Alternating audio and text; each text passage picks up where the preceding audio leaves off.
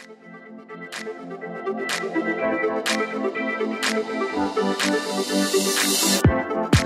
さんおはようございます。スードン FM です。この番組は地方在住のアートディレクターが余白の時間をコンセプトにデザインの視点からお話をする番組です。今日のテーマはこの収録をしたする方法についてちょっと話してみたいと思います。まあ僕のやり方ですね。このスードン FM は一体どうやってやってるかっていうとまずまあライブっていうのはねちょっとハードルが高すぎるなと僕は 思ってるのであの必ず収録まあ音声を収録する方法でやっています。それで、最初はね、あの、エヴァノートの録音機能で、あの、撮ったやつを、えー、Mac に落としてってやってたんですけども、なんかね、すげえ音声が悪いことに気がついて、同じようにね、あの、スマホであの、収録してても、なんか結構音声の劣化が全然違うんですよね。で、最近僕が使用してるアプリは、PCM 録音というですね、アプリを使っています。で、スマホの端末は何を使ってるかっていうと、iPhone ですね。まあ新しいものが出てますけども、僕が使ってるのは一つ前の iPhone 11ですね。のプロの方ですね。で、これで録音していきますけども、とりあえずその PCM 録音っていうアプリを立ち上げてですね、録音していきます。で、それをですね、あのー、名前をちゃんと録音した時に何のお話をしたかっていうのを書いておきます。ファイル名に、あの、それを書いちゃうんですよね。まあ、例えば今日だったら、録音の仕方みたいなの書いちゃいますね。で、それで、それをですね、録音したしたら、ファイル形式が WAV ですね。WAV っていう形式になります。で、それを一回 Mac にですね、飛ばします。エアドロップで、あの、自分の Mac の方に飛ばすんですね。で、えっ、ー、と、Mac でですね、プレミアっていうソフトを使います。プレミアもね、最初、全然使ったことがなくて、まあ、あの、いられとかね、フォトショットとかね、そういうものはずっと使ってるんですけど、インデザインとかね。デザイン以外のツールってあまり使ったことがなくて、でもせっかく契約してるからと思って、プレミアを最近使うようになりました。あの、まあ、一般的には動画編集のためのソフトですけれども、あの、動画じゃなくてもね、音声だけでも結構簡単に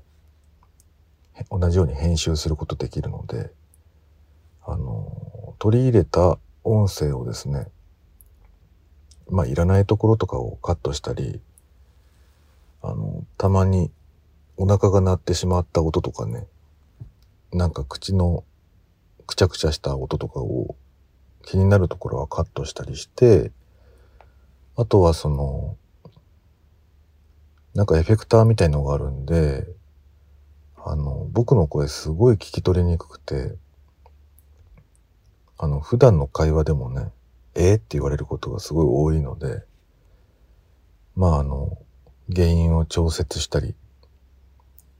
あの、ノイズリダクションって言って、あの、ノイズをカットする、自動にカットしてくれるやつとかを、あの、フィルターとしてかけたりですね。あとはそのボリュームをね、調節する、自分の声だけを、あの、聞きやすくするために、あの、音声のレベルを上げた、上げてくれるやつとかをね、あの、加工として追加したりして、あの、大体3つぐらいいつも使うんですよね。そういうものをかけちゃいます。それで最初のね、ジングルとかは、あの、あらかじめね、作っておいたやつを、あの、プロローグっていうか、あの、音声の前に入れたりして、で、あと、一番最後の方で、いつもあの、音楽がね、少しずつレベル側がこう、聞こえてきて、最後一緒に終わるみたいに。話した、えー、話し終えた時に音楽も終わるように、あの、この音楽が出てきたらもうそろそろ終わりですよっていうのがわかるかなと思って、えー、音楽を追加してますね。で、その音楽のね、えー、はどこで作ってるかっていうと、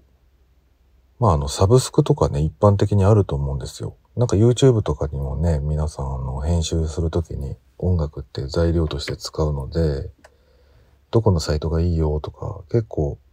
検索すると出てくるんですけれども、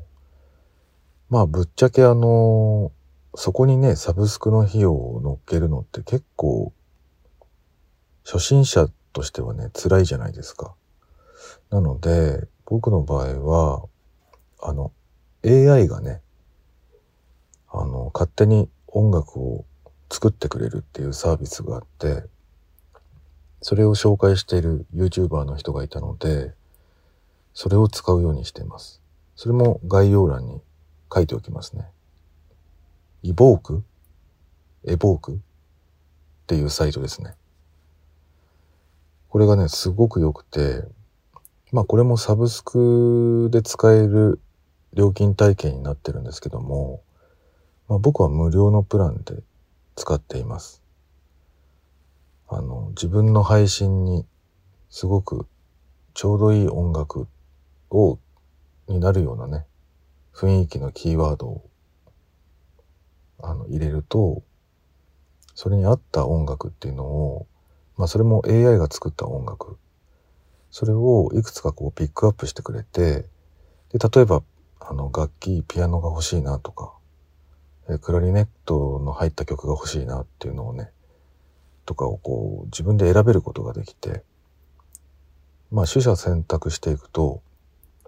あの、自分が望む、望んでるような曲っていうのがピックアップされていくっていうサイトなんですけど、あの、1日ね、3つの音源まではフリーで無料でダウンロードできるっていうサイトですね。で、毎日3つずつやっていったら結構ね、あの、使う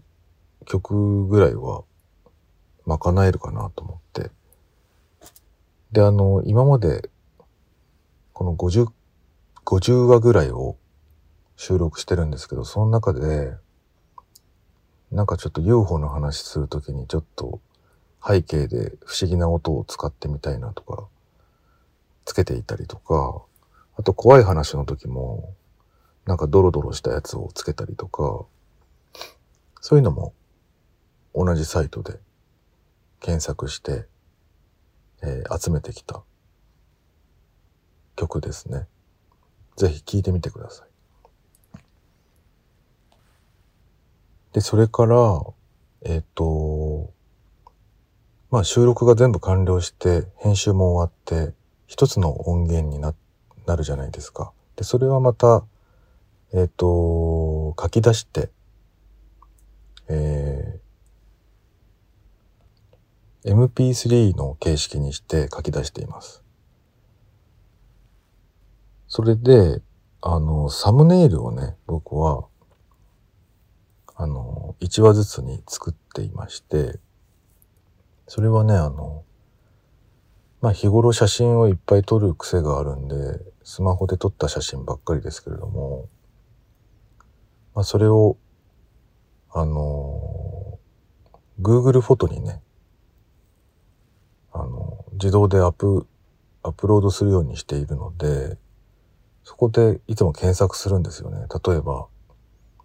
えっ、ー、と、今日は、あの、カツ丼の話をしたなと思ったら、カツ丼って打ってですね、カツ丼の写真を前に撮ったやつが出てくるんで、えっ、ー、と、写真、自分の写真を使うようにしてますね。で、その写真だけだと、やっぱり自分のチャンネルのことが伝わらないかなと思って、チャンネルのアイコンになってるね、うどんのピクト、スードン FM なので、あの、ピクトを自分で作ったものをイラストレーター上で写真の上にピクトを貼り込んで、で、それをまた、えっと、写真として書き出して、それをね、使ってますね。